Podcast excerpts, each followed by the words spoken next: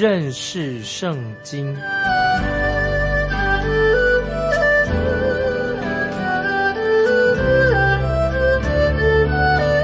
认识上帝的话，把上帝的话带到全世界。本节目是由认识圣经机构和环球广播电台联合制作，欢迎收听。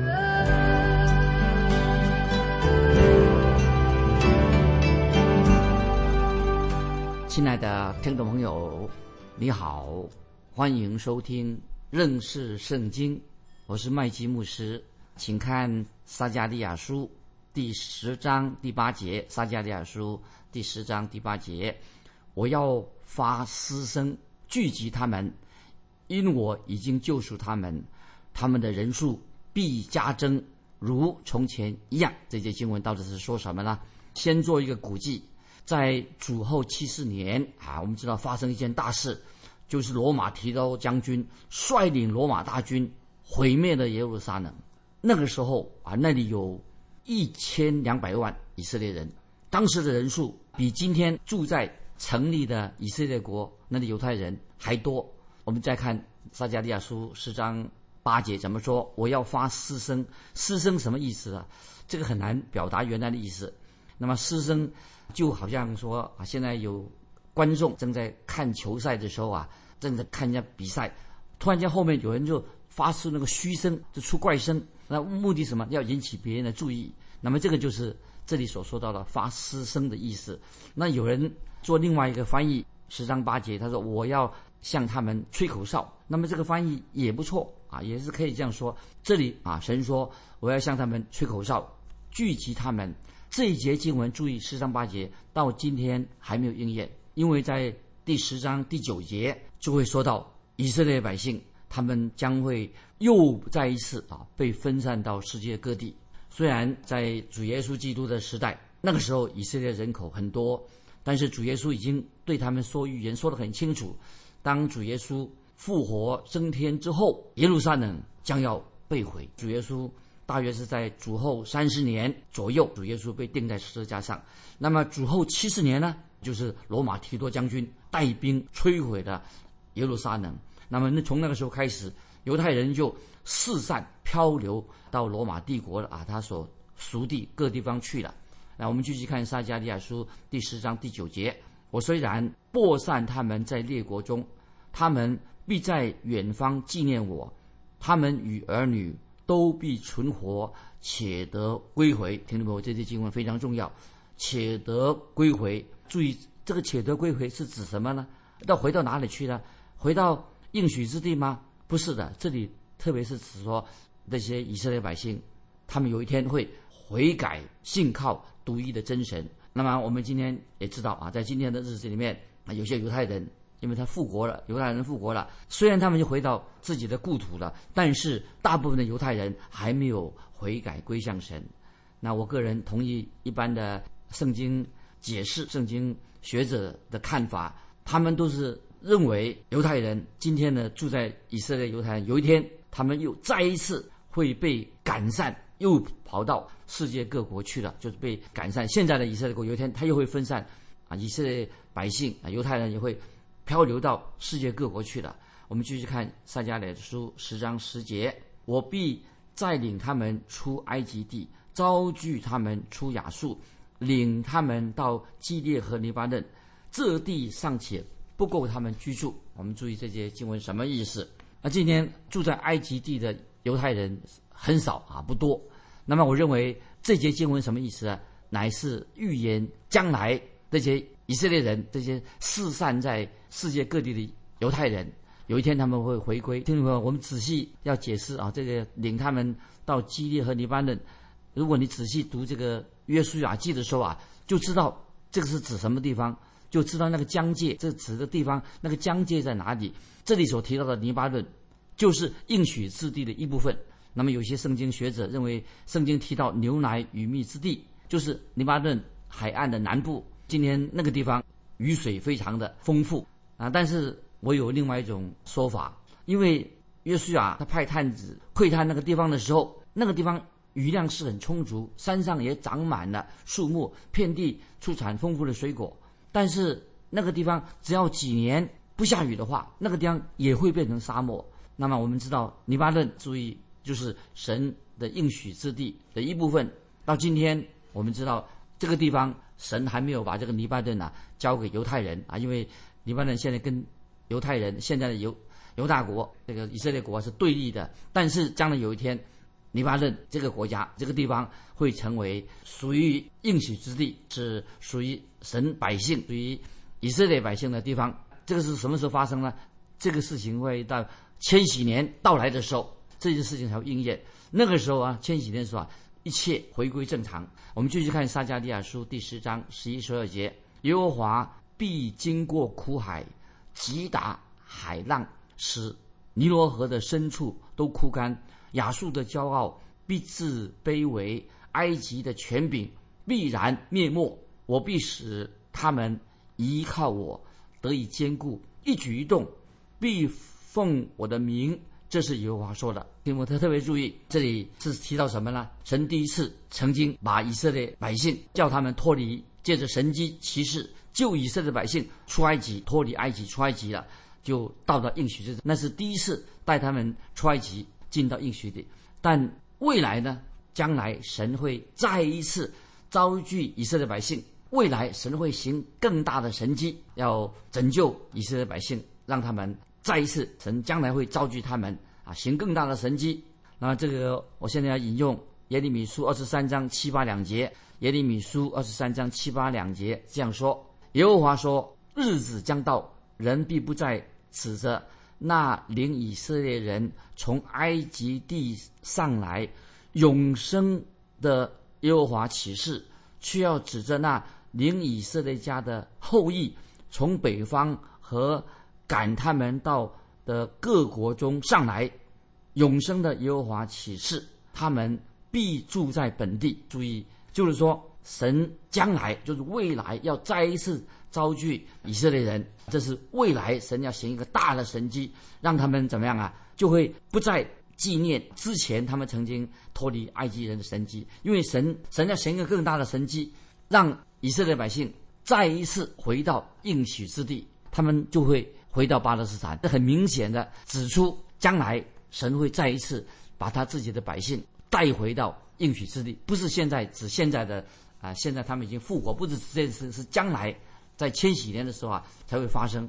那接下来我们要进到第十一章啊，《撒迦利亚书》第十一章第一节：尼巴嫩呐，开开你的门，任火烧灭你的香柏树啊！我们现在先听众朋友，《撒迦利亚书》十一章的末世跟主耶稣基督第一次降临有密切的关系。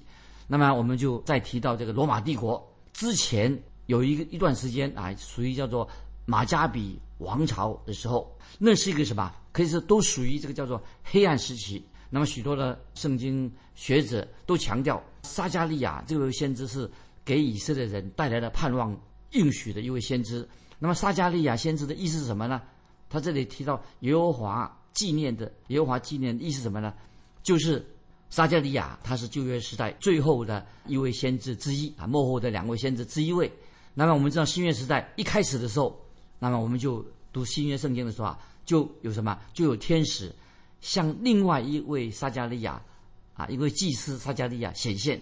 那么这是谁呢？他是伊丽莎伯的丈夫。伊丽莎伯生了谁呢？伊丽莎伯就是这个撒加利亚的妻子，就生了什么？施洗约翰。施洗约翰呢，他是他的身份是什么？他就是主耶稣基督的先锋。这里我们很清楚又看到神依然纪念他自己他的百姓。我们知道撒加利亚先知不仅仅带来的盼望，他也是传讲真理的先知。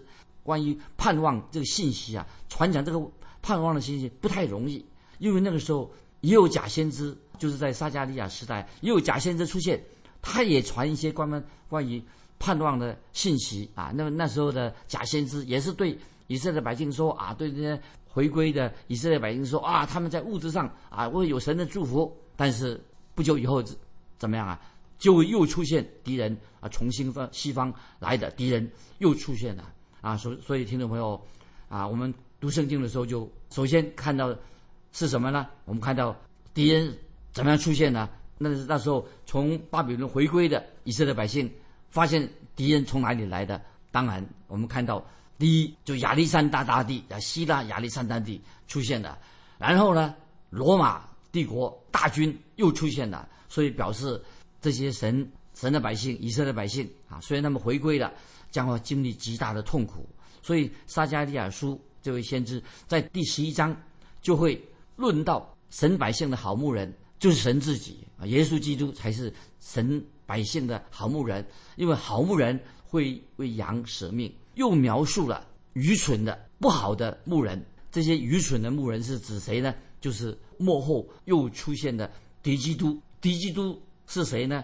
他总是要吞吃、杀害啊羊群的。那现在我们就是直接啊，我们就看来解释撒迦利书十一章第一节：黎巴嫩呐，开开你的门，任火烧灭你的香柏树。这一节经文什么意思呢？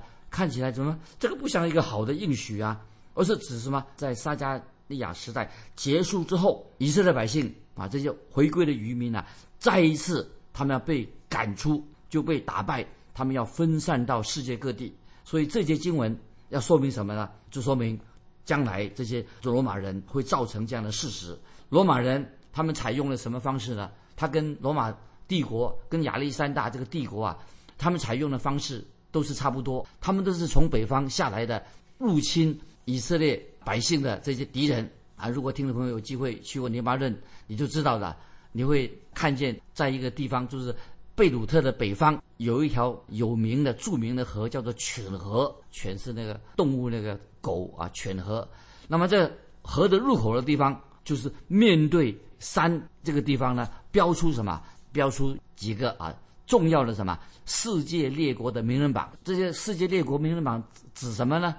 就是说到曾经有一些古代的大国的将军经过的时候啊，他们都把他自己的名字啊刻在岩石上面。那些大将军，凡是走过这个路线的大将军，因为在那个河谷那个那个地方开始，一直往内陆延伸到北非啊，因为名气很大，那边有一个。大裂谷啊，从那个地方开始，一直往内陆延伸到北北非洲，包括啊加利利海、约旦河以及死海，都是什么？这个大裂谷这一部分。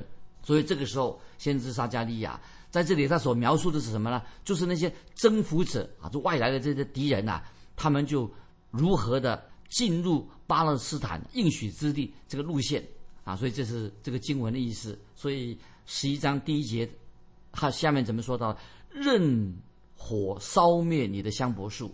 这里尼玛顿这个地方啊，是应刚才已经说过应许之的一部分。任火烧灭你的香柏树，因为香柏树啊是举世闻名的啊。我们只要记得在所罗门圣殿建所罗门圣殿的时候，在他自己的行宫里面，那么大多是用什么黎巴嫩香柏树啊那些木材所建立成的。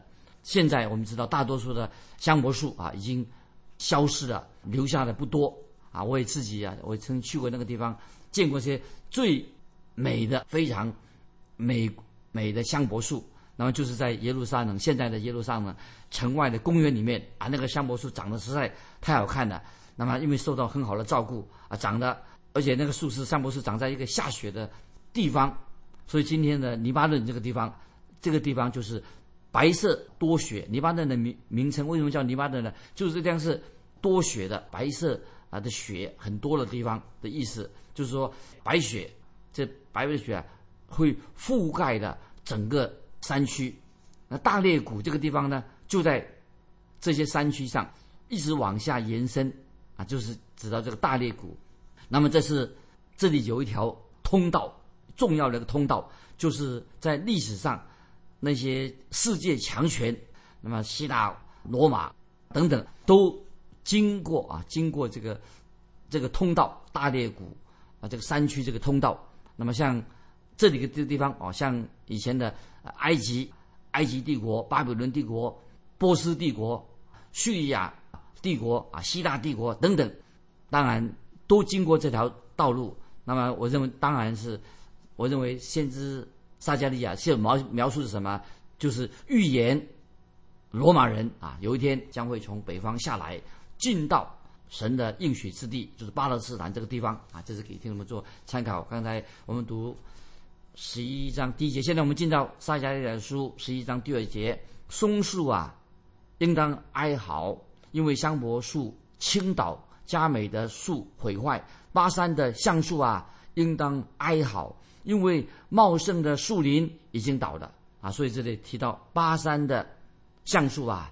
应当哀嚎。巴山是属于北国以色列的地方，这个巴山的橡树，那里有很多的橡树在北国。那么我们继续看撒迦利亚书下面一节十一章三节，听啊，有牧人哀嚎的声音，因他们荣华的草场毁坏的；有少壮狮子咆哮的声音，因约旦河旁的。重树荒废了啊！我们再把撒迦利亚书十一章三节再念一遍，听啊，有牧人哀嚎的声音，因他们荣华的草场毁坏的；有少壮狮子咆哮的声音，因约旦河旁的重树荒废了。那么这这里说听啊，这什么意思呢？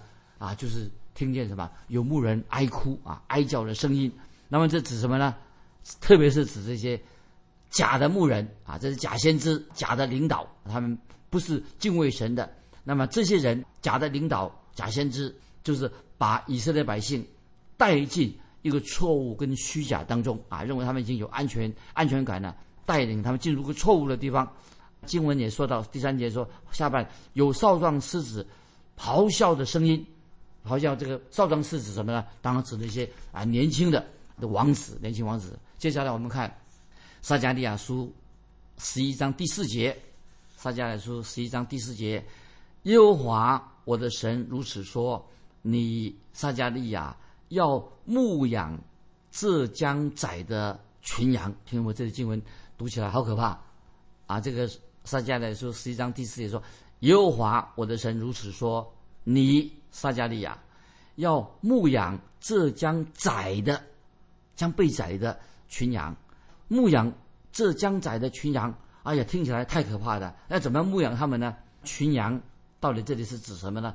就指那些从巴比伦回归的以色列渔民。当时他们为什么要从巴比伦回归到应许之地呢？那么没有错，我们看到在历史上有一段时时期啊，所罗巴伯啊那些回归的一段时间看起来神有祝福他们，很蒙福。但是之后不久，那么有征服者。新的敌人出现了，那么苦难就会临到啊这些回归的这些以色列啊百姓。那我们继续看撒加利亚第十一章的第五节，十一章第五节，买他们的宰了他们，以自己为无罪；卖他们的说，耶和华是应当称颂的，因我成为富足，牧养他们的。并不连续他们注意撒迦利亚书十一章五节，再念一遍：买他们的，宰了他们，以自己为无罪；卖他们的说，耶和华是应当称颂的，因我成为富足，牧养他们的，并不连续他们。这一节经文到底是怎么做解释的？